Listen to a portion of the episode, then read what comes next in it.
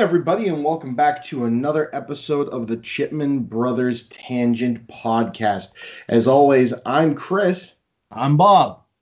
And before we get into whatever the hell it is we're going to talk about tonight, I'd like to thank my $15 or more a month patrons. They are Mason, Christopher Finnick, Patricia Chipman, Hugh K. Campbell Jr., Alex Peregrine, Kevin CV, Mike the Gatherer, Tyler Freshcorn, Mark Price, and Collaborating Online. And I'd like to thank my newest patron, Sean Zoltek. Thank you all very much for supporting this show, particularly in the trying times that we're in now. Very much appreciated because it keeps me being able to do it.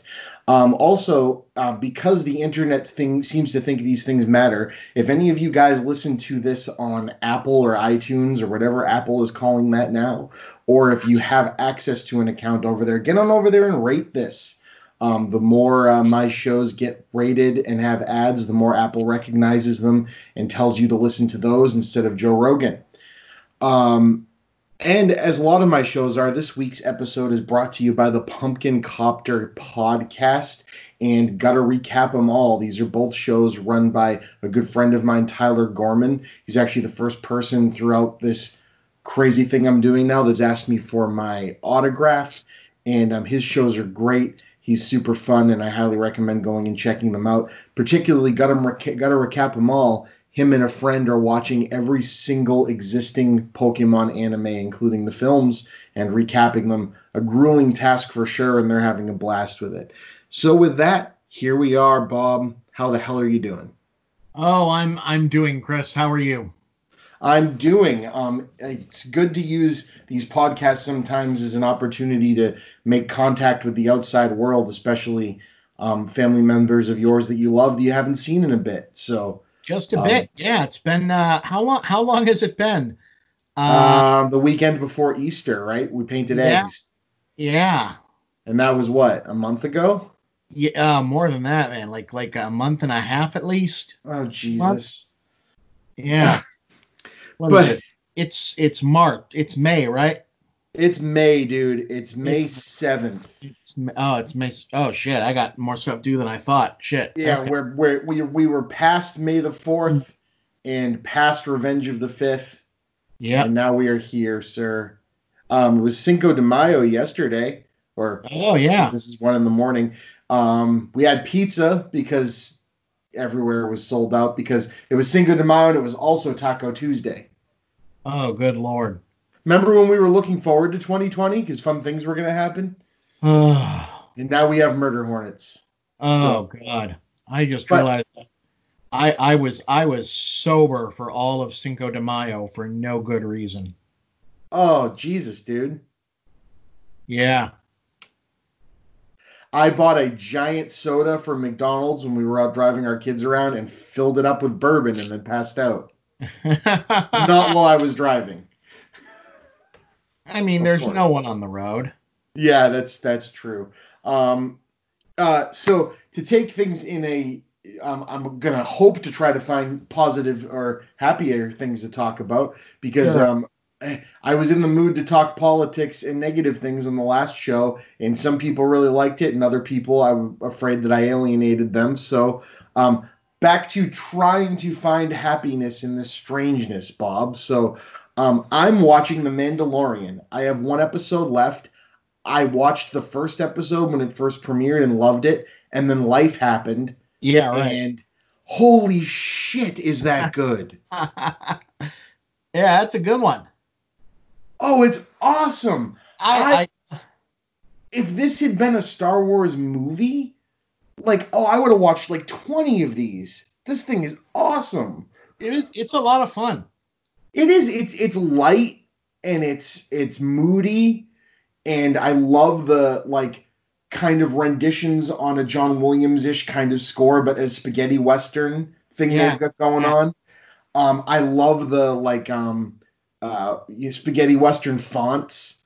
Yeah, I love all the actors. I like all the different. It's reminding me a lot of what show was it?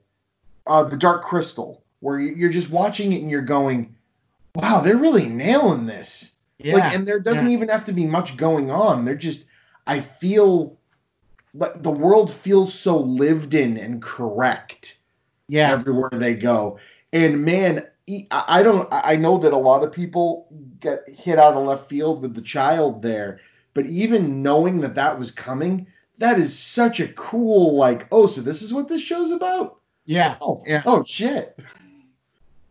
Yeah, I forget at this point whether or not I knew that there was a Baby Yoda before. I don't think anybody did. Well, no, I mean, because I don't think I think it took me a couple of weeks to watch the Mandalorian because I was busy.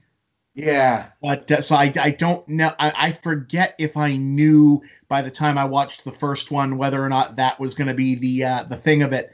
But, you know, once that popped up, I was like, oh, okay, all right. All right, now I know what we're doing here. Okay, because a thing that I think I appreciate about this, like I've enjoyed the era of quote unquote peak TV. Yeah, you know, of everything being like, I enjoy Westworld, I enjoyed Past Tense, Game of Thrones, you know, Breaking Bad, all of this business where TV has been wanting to be classy and be movie-ish, but there's been a lot of stuff that didn't need, I think that a lot of like, I think a lot of TV forgot to be TV. If that be fun. Sense. Well, not just to be fun, but like, I mean, anything on TV that's like good is fun to a certain extent. Even stuff that's trying really hard to be unpleasant is fun in its own like sense of what's of like, even like The Sinner, which is like relentlessly unpleasant, is eventually having fun with its unpleasantness to a degree. But like, and it was the correct decision of them, by the way, to do The Mandalorian in episodes. And just it's like, no, you will wait a week to watch this so that you can appreciate, you know, that, you know, this is going to be 30 minutes and you're going to wait a week until the next one so that you appreciate it. And I loved that they did that with Ash versus Evil Dead too. This reminds me a lot of that, where it's like, yeah, we're doing it short and we're doing it episodic and like thing of the week type stuff. It's very tongue in cheek. It's very serious, but it has a bit of a cheese factor that I think people forget is Star Wars. Right, yeah. I mean, you couldn't do, like, I wouldn't necessarily, and I'm sure at some point they'll do like a Star Wars show that is trying to be a little more like a Game of Thrones kind of thing, and maybe that'll be fine. I don't know. But at a certain point, Star Wars is Star Wars, you know? And, like, some things can be malleable and, like, moved apart of things. And I think that if there have been some ups and downs and stumbles with the way Star Wars has gone, and I think that a thing that maybe has been part of the learning experience for fans and filmmakers in this, with the way that like the Star Wars, A Star Wars Story thing went for Disney back and forth, is that Star Wars is sort of more a genre unto itself. Yes. Than like surprisingly, like the Marvel movies can be many things, you know, like you can do like a spy movie or a comedy or theoretically a horror film or something with these and like mix the genre things. Star Wars is pretty much Star Wars, and Star Wars is, you know, like a B-Western and a samurai movie, but also in space, but not really serious space. And that's about where Star Wars lives. And you can have, you know, a dark moment in there, but like at the end of the day, they have laser swords and half the characters are Muppets who beep at each other. And that's Star Wars. You know, right. And in the context of this, as soon as, you know, we have like this business with the shootout in the Western town and the big chunky robot thing that he has to keep telling not to blow itself up. And it's like, okay, all right. So good. I get where we're going with this. And I'm like, okay, all right, I feel this, but is this going to be like a cowboy show? Because it's very much a cowboy show for the first episode. And then the pod thing opens up and there's the baby Yoda. And I went, oh, okay, all right. We're doing Lone Wolf and Cub. All right. And they're doing it so well.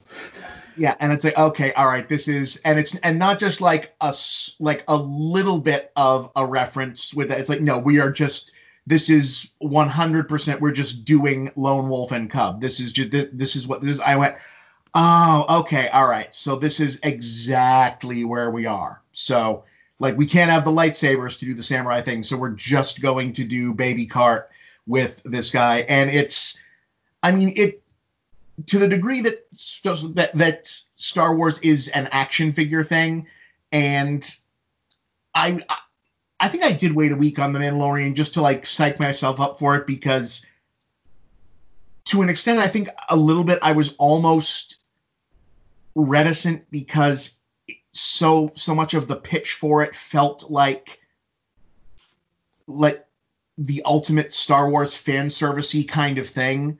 Well, right, and it took me until I watched the first episode. I had convinced myself in my brain that it was going to be a Boba Fett show, and I didn't want that.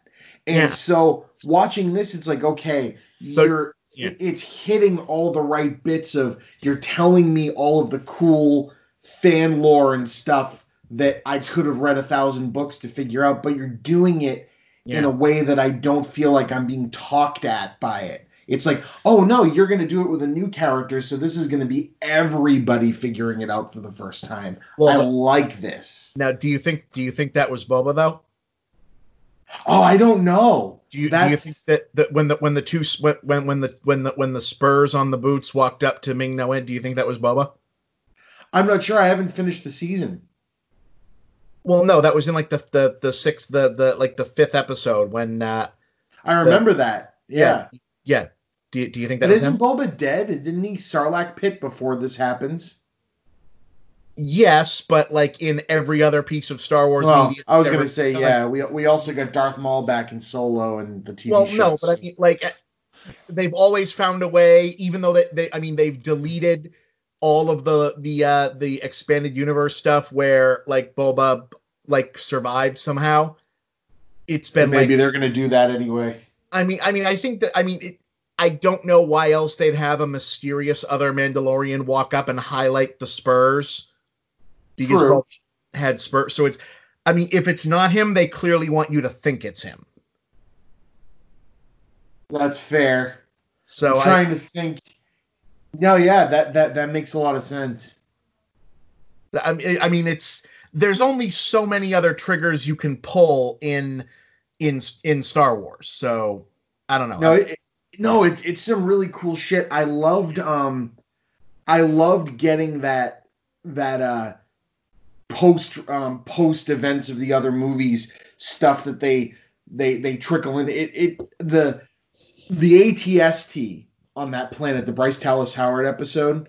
Yeah. The way that they shot that thing, it reminded me of the way Spielberg did the tripods in War of the Worlds. Yeah, and I'm like, why am I shitting my pants over an ATST right now? Like, this thing is terrifying. Yeah, that was great. That was great. All of that stuff was great. This is like the best case scenario for, I guess we're never going to stop getting Star Wars stuff, is like every once in a while, people who have wanted to play with the Star Wars toys are going to get to and do something very cool with them. I love it. And that's, what sparked me to sit down and finish it up was when, on Star Wars Day, as it were, or the Disney coined Star Wars Day, they started releasing a whole bunch of cool stuff. And one of them was showing, all right, so Dave Filoni is back, because he's one of the producers doing an episode. So he took a picture of himself on the set. Hey, look, I did some episodes. And then Robert Rodriguez came out, and it's like, well, that's interesting. You know what I mean? How has he not done this before? Right? It's like that. It's like Robert Rodriguez. I mean, and what a perfect fit when you think about his whole idea up to this point has been kind of the guerrilla filmmaker that can do this stuff on the cheap.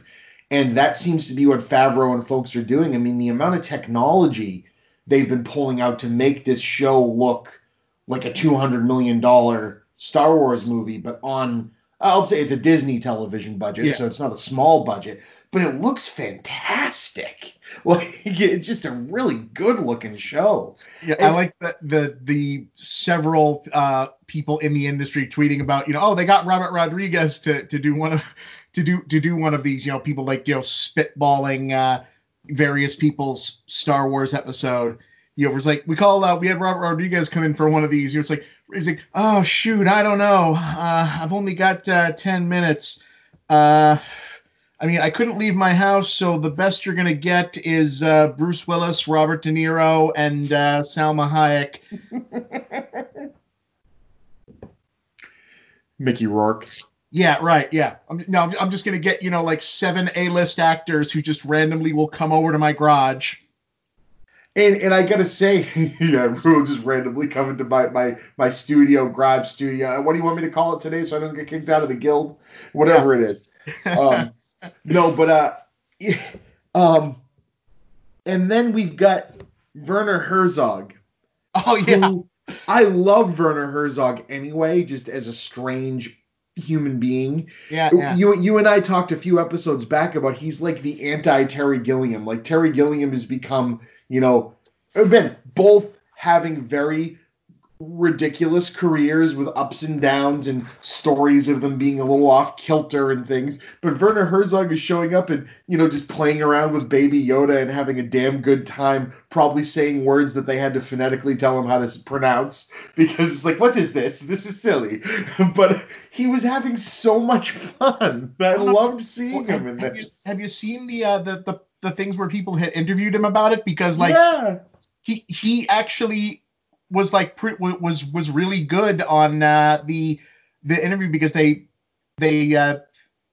I have to assume that they would have been worried that, I mean, if he didn't want to keep any secrets, he wasn't going to, but no. You know, they had before things and they, you know, he didn't give anything away. And then afterwards when they gave him the go ahead, because one of the guys uses, so can we ask you about the Baby Yoda? And his hand went up, and he says, no, "Do not say the name. I've sworn to secrecy. I cannot talk about the baby." And they said, "No, these are the interviews where you're allowed." He says, "I can speak about this. Yes, I have done scenes with the Baby Yoda. He is a puppet. He is animatronic. He is beautiful." He's beautiful. He said, "Yes, I have done scenes with. I have performed with him. He is intricate. He emotes with. They control him. He emotes like he is beautiful. I have done scenes with him. I wept.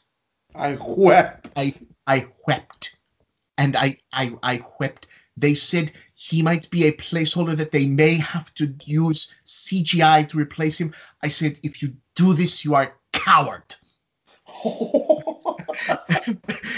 So like this is like the like the changeover in, you know, in like the status of filmmaking is, you know, you have like on like the two extremes, you have like, you know, Martin Scorsese of like, you know, half of big movies now are theme park rides and they don't count, you know, Terry Gilliam is just turning into a dirty old man, you know, cut to Werner Herzog. I did, you know, scenes with Baby Yoda and I wept. And I wept. Yes. I am in the Star Wars. It is amazing. It is beautiful, and I wept. He truly has done it all. The man's incredible, and it was just—it's so good to see him show up and have it not like it's not stunt casting or anything. It's like, no, here I am, and I'm the bad guy, and it's like, all right, cool. I like where this is going.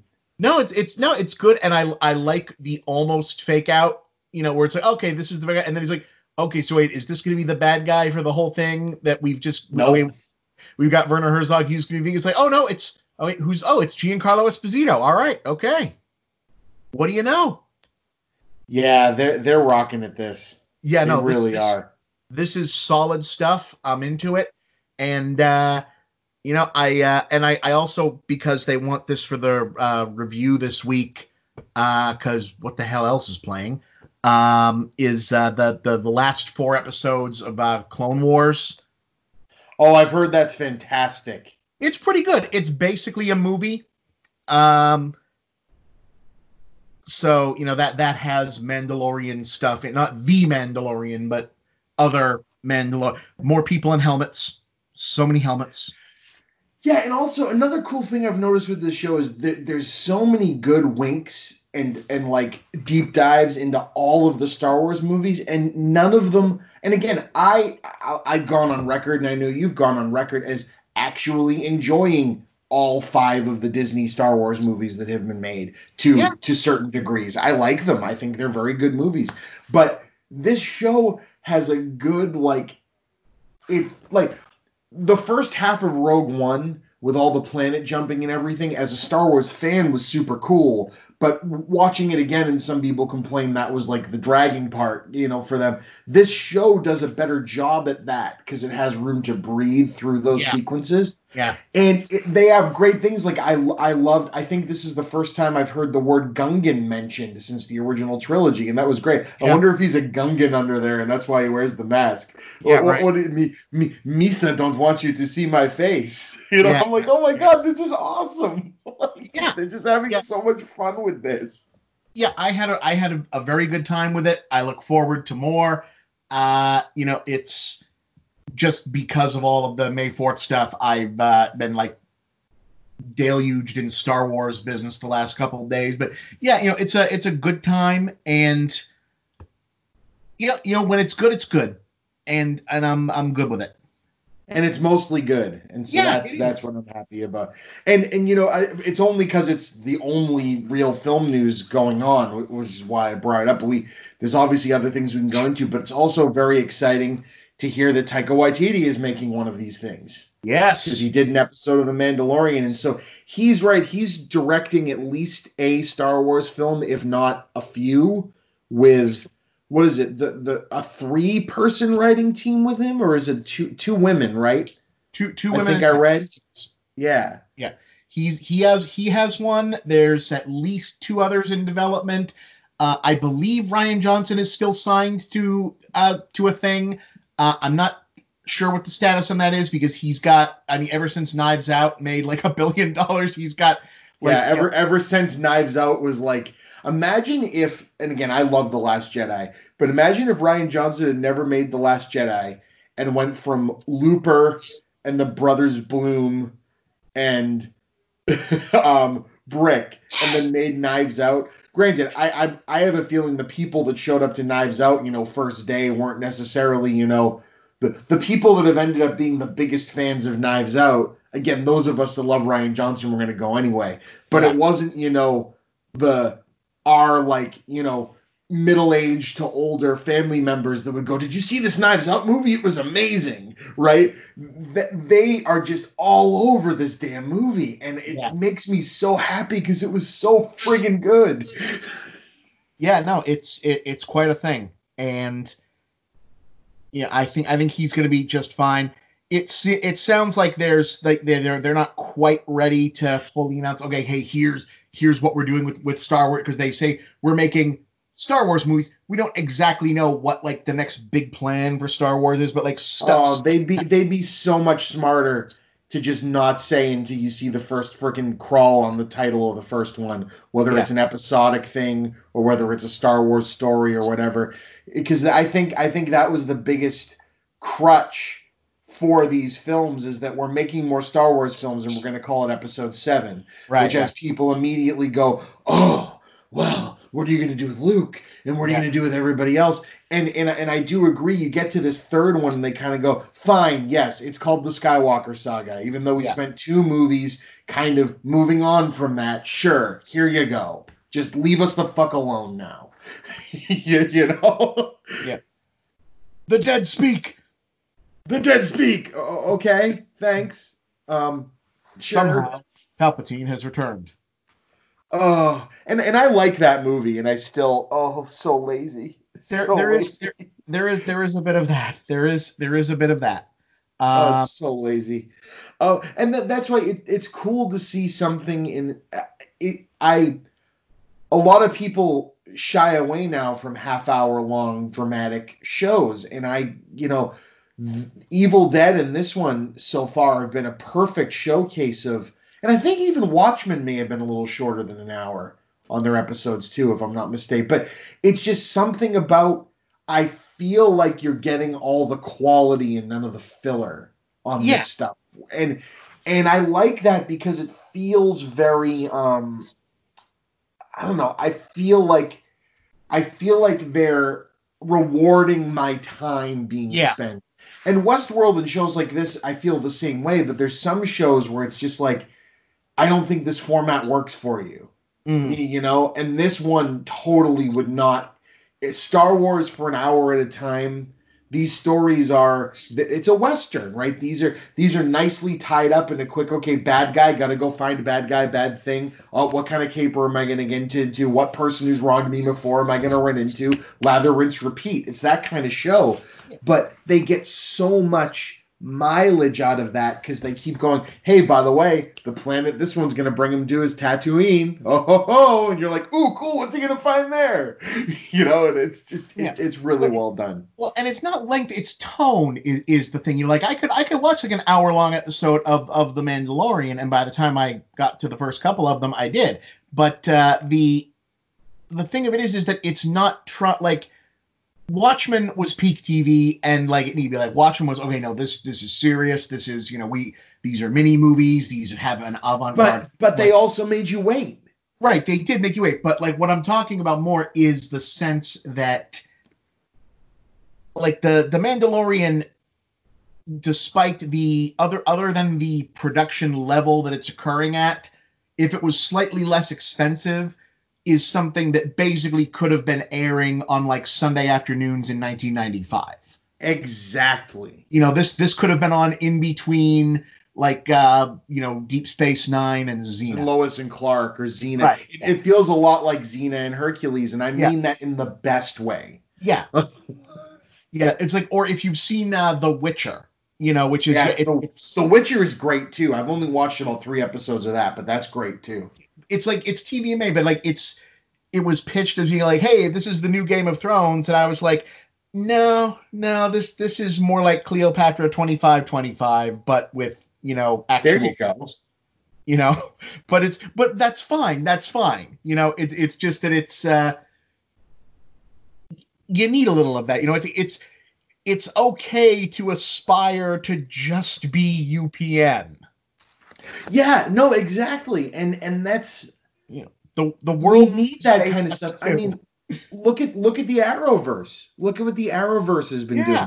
I haven't caught all of that, but oh my God, it scratches the itch of this is what a comic book TV show should be like. Yeah.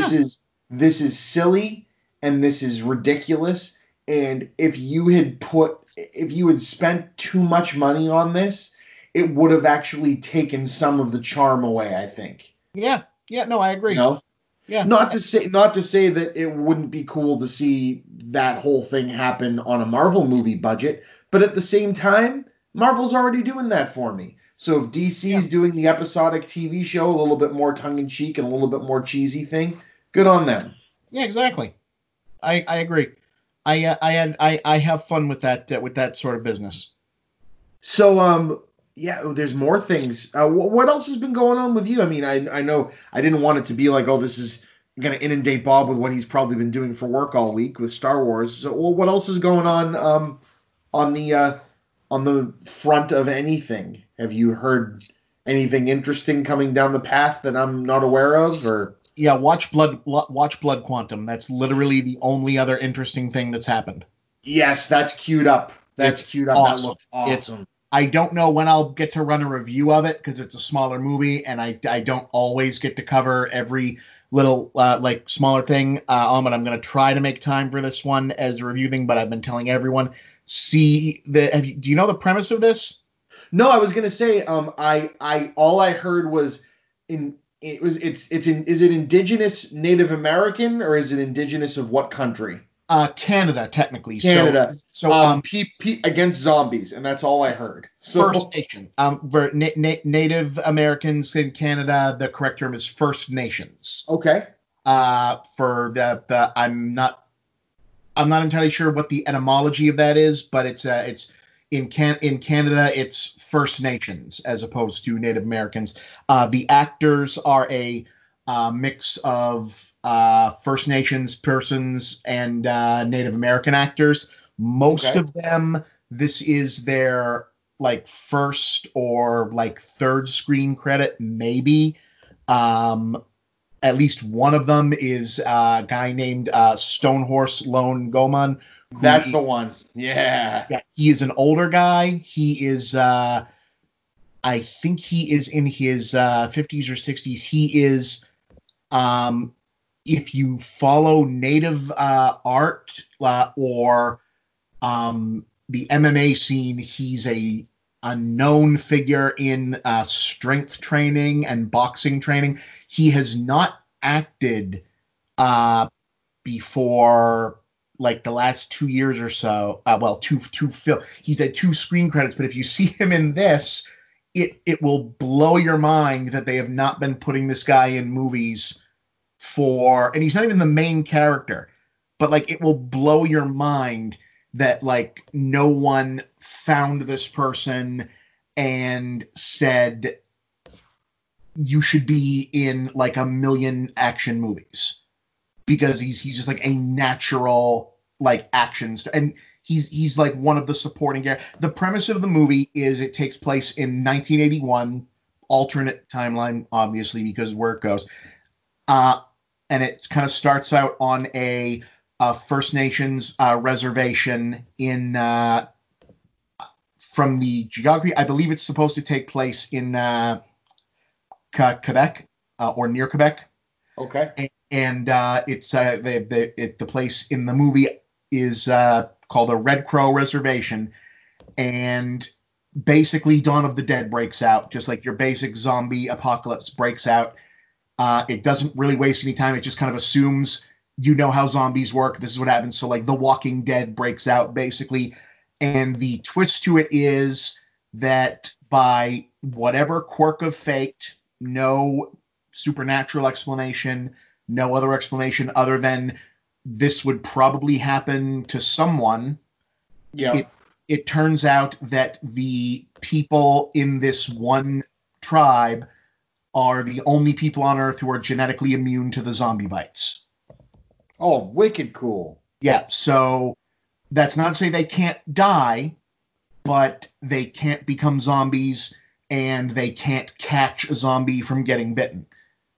So the world ends because zombie, as far as anyone knows, because it's 1981, so there's no internet, no anything like that. They just have regular phone lines and whatnot.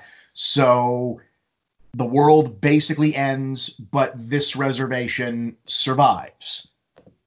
And 8 months later, they are the outpost, and they are trying to, survive the winter now. They're picking up a couple stragglers.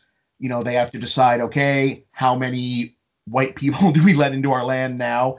People who've now survived this. How do we set up barriers? There are tensions as to whether or not they let people into their land, whether or not they let people out of their land. How are they going to... That's the main thing is, because it's a zombie movie with an outpost, things can't stay stable or else there's no movie. But that's where the breakdown is going to come from is, should we let more people in? Should we keep people out? But it's one of those. And the thing of it is, when I first heard the terms, I was like, oh, okay, this is going to be, fun, especially because whenever someone makes a zombie movie and says up front, we're putting some sort of sociological issue into it, and it's going to have I'm saying now, yes, this is the first zombie movie that's been done with almost everyone in the movie, I think, except for maybe 2 characters, are all indigenous people, Native American actors, First Nations actors, a lot of people with their first screen credits, and you hear that and you think, oh, well, this is probably going to be a thoughtful movie and the zombies are going to be in the background and it's going to be a lot of you know, some violence and some darkness and some horror, but it's going to be, you know, maybe like a Quiet Place kind of thing, you know? Yeah. It's not that. It's nice. It's not that at all. It's much closer to something tone-wise. You know, it's smart and it has like some thoughtfulness to it, and it's not like a comedy, but tone-wise, it's much more in the realm of Planet Terror or Dead Alive. Oh, sweet. It's blood and guts and gore and how many zombies can we get in here? How many cool ways can we kill them? There's like 4 or 5. I mean, there's definitely a lead actor and like lead heroes, but like there's also like 4 or 5 like sidekick guys in it. And it, at a certain point, I kind of said, I was like, wow, there's a lot of extra guys in this. And it starts, and I started realizing, you know what, this feels like they had sketched out like 7 or 8 different ideas for, you know, what we really need to like create like an iconic, this has the chance to be like the First Nations Ash. Yes. And couldn't decide which version they wanted to use. And at a certain point said, you know what? We might not get a chance to do this twice. Just use them all. Can we do all of it? Yeah. Well, no. So it's like it has the energy of like it's a seriously made film, but it's not like a serious somber movie. So it takes itself seriously, but it's also, it seems like every time they ran up to the point of, okay, is the dog getting a little shaggy or is this cool? They made the choice of do the cool thing. Like, you know, is there one too many kills in this scene? Yeah. But when are we going to be here again? I love it.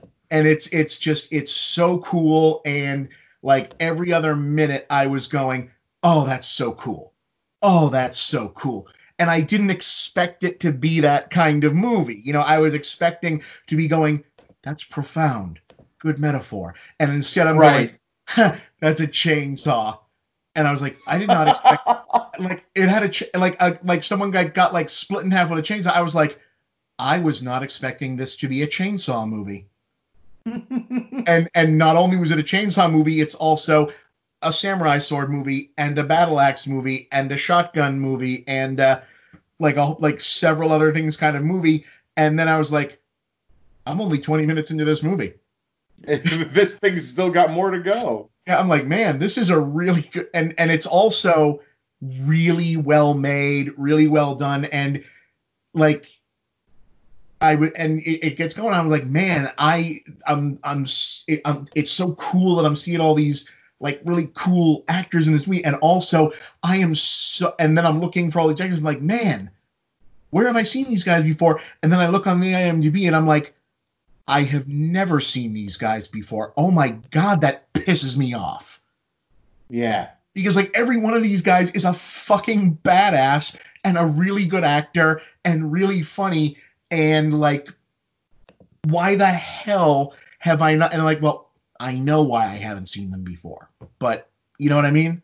Yeah. Like, and I think like, you know, of like the 4, like, you know, like action hero guys in it, I think like,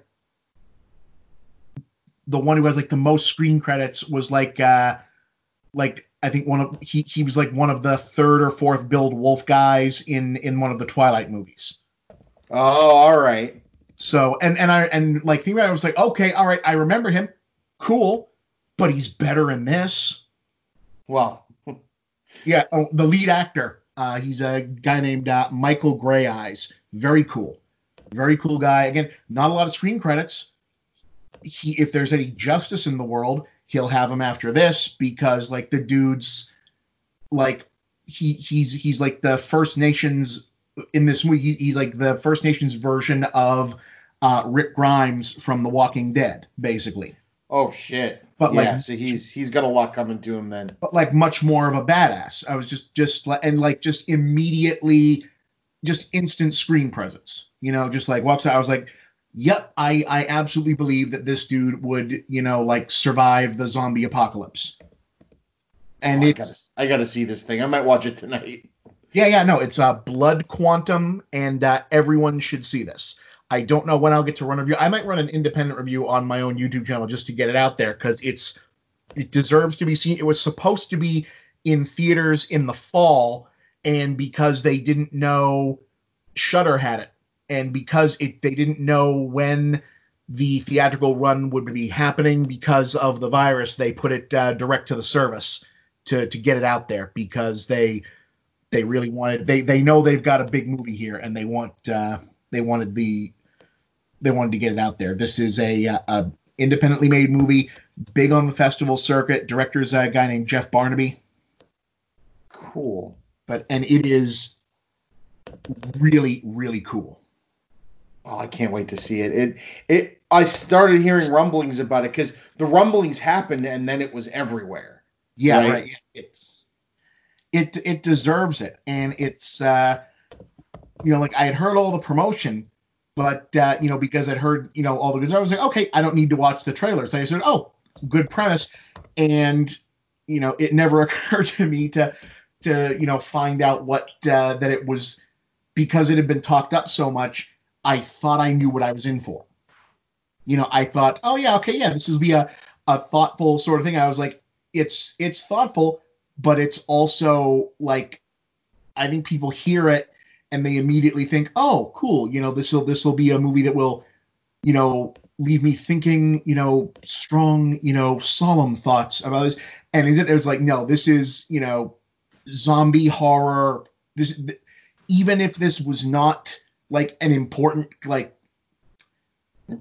moment movie, because you've never seen, and just any action movie with this many First Nations people in it as the main cast, even if you took that aspect of it out, this would still be one of the coolest zombie movies.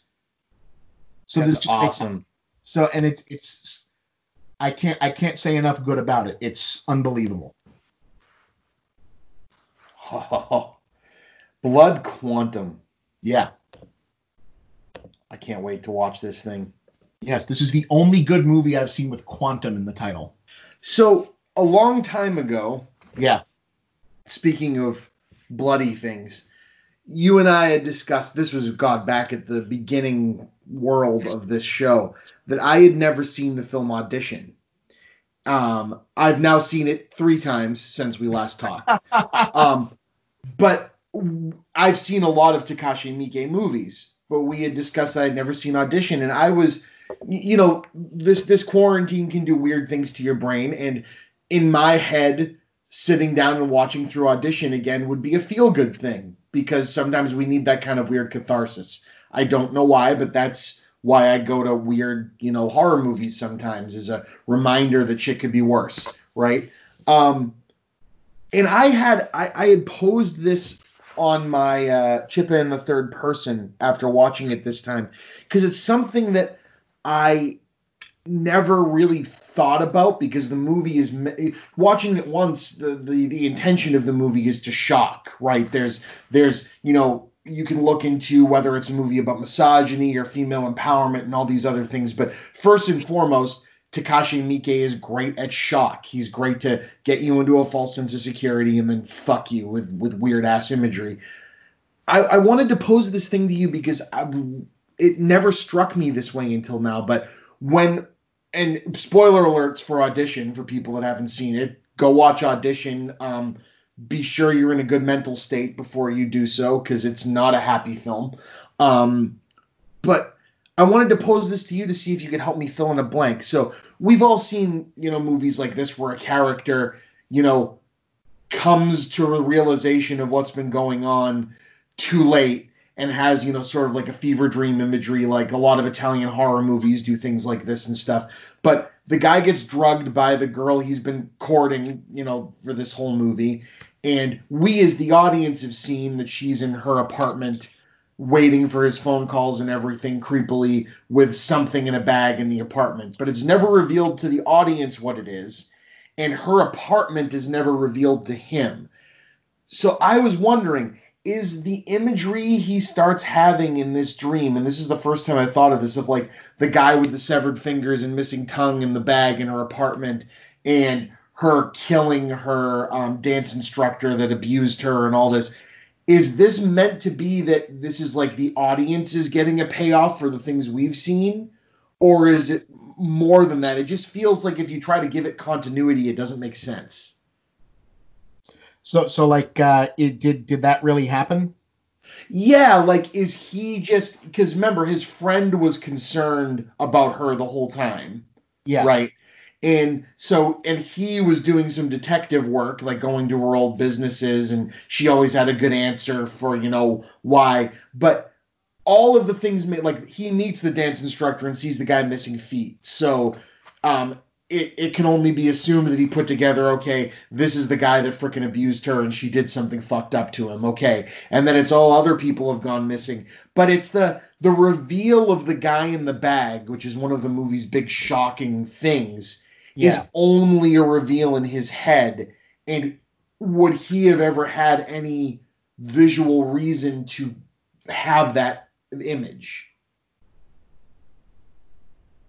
Do you know what I mean? Yeah, I'm not sure. I mean, we've seen the bag, so... We have, but he hasn't. So Is it like one of those... Like to a lesser degree than Funny Games, because Funny Games is full-on going, hey, audience member, this movie is being done to you. Yeah. You know what I mean? Yeah. Is that kind of what this movie's doing? It's going, hey, you thought you were going to see a torture porn film. Well, guess what? You know that bag that we only revealed to you? He's going to have an image, but you're going to be... You know, we're taking you through this psychosomatic, like, you know, did he ever actually sleep with her? Is she just fucking crazy? Is there like a Chloe thing going on here? You know, that it's all very strange. And it doesn't detract from the movie. It's just I've seen it enough times now where I went, huh, wait a minute. I'd have to see it all the way. It's been a while, so I'd have to see it all the way again. But I think we can infer that even if he's like imagining the specifics, that's pretty much still the. I think it's supposed to be interchangeable. I agree. I just, you know, a lot of the movie is very literal. Aside from that sequence, mm-hmm. you know, like that, it was just one of those things where I'm like, shit, like, what is it really saying here that he's able to have that vision about the girl? Is it just the movie's way of playing into? Well, after that, they do a couple of red herring fake outs, you know, of, okay, maybe this isn't actually happening and it was all in his head. Oh, no, she's got you, dude. You're done for, you know, after this. And it's just like, fuck. True. Yeah, true. That movie's insane. Yes, it is. And I'm still, I'll have to watch it a few more times before I even attempt to discuss what it means. Right. Because I, you know, part of you as an audience member the first time through wants to go, well, what did this guy actually do? And then you watch it again, knowing, and it's like, no, he's a fucking scummy. He's somewhat scummy and also, you know, takes advantage. He's taking advantage of a situation here. Yeah, it's his friend's idea, but we've also... in his little Freudian dream sequence, it's revealed that, you know, he may or may not be in his lizard brain or whatever into his son's very underage girlfriend. Right. And that he led that woman from his office on amongst whoever else. So obviously the things she infers about him are not wrong. But it's wow, that is the... most ridiculous on the other end of the spectrum of, and this is what you get. It's like, oh fuck, I don't want to get that.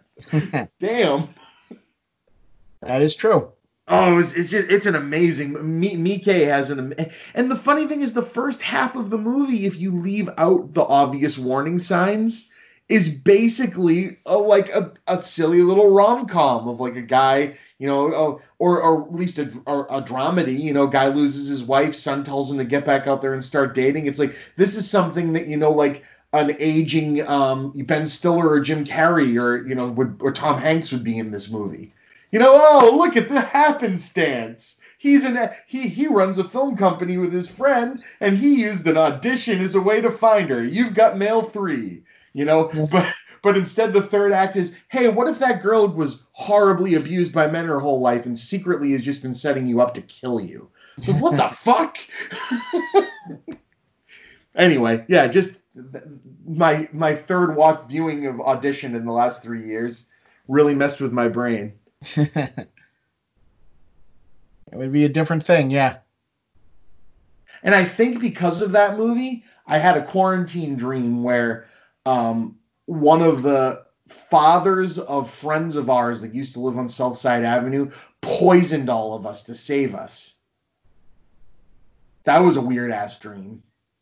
That's a little weird. But, like, it didn't do it. Like, it was one of those, oh, I'm just kidding with you kind of things. And I'm like, what the fuck? This is dark brain. Stop. That's a little strange, Chris. Yeah, dude. The quarantine has been doing some weird things to my brain. Yeah, that's... Yeah, I'm about ready to be done with that. I'm done with that, too. So what else is going on? I've got nothing else going on, man. Cool, man. Well, I've appreciated you talking. I just that was kind of a dark thing for my brain to end this on. Thanks, Audition. I don't know. What you doing tomorrow? Work. Yeah. Sorry, I got nothing, man. My life is not interesting right now without anything right on the horizon, unfortunately. No, that's okay.